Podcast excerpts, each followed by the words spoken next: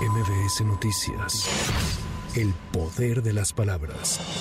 En la conferencia matutina, el presidente López Obrador celebró el nuevo reporte de la Coneval en el que se reveló la disminución de la pobreza en México. El jefe del Ejecutivo Federal señaló que lo informado ayer por la Coneval complementa el reporte que dio el INEGI respecto a la evolución de ingresos de los mexicanos. Complementa con la información que dio a conocer el INEGI sobre los ingresos de las familias mexicanas, de cómo han ido mejorando los ingresos, en especial para la gente pobre lo cual demuestra que ha funcionado nuestra estrategia, que se puede resumir en una frase, por el bien de todos, primero los pobres, y hay menos pobreza y menos desigualdad en nuestro país.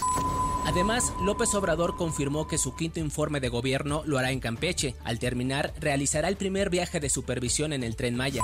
Durante la madrugada se reportaron enfrentamientos entre grupos delictivos en los municipios de Río Bravo y Reynosa en Tamaulipas. La vocería de Seguridad Pública del Estado informó que se registraron detonaciones de arma de fuego, avistamiento de caravanas con vehículos con civiles armados, además de bloqueos con transporte público y ponchallantas en tramos carreteros de la zona. Tras los recorridos se logró el aseguramiento de una camioneta con blindaje artesanal.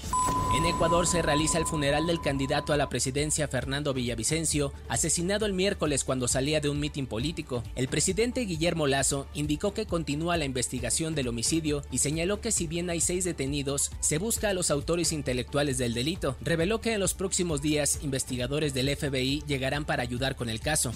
En el Mundial de Fútbol Femenil, Suecia enfrentará a España en las semifinales del torneo tras derrotar 2 a 1 a su de Japón. La otra semifinal se decidirá mañana entre el país anfitrión Australia y la selección de Francia. Posteriormente, Inglaterra cierra la fase de cuartos de final contra Colombia.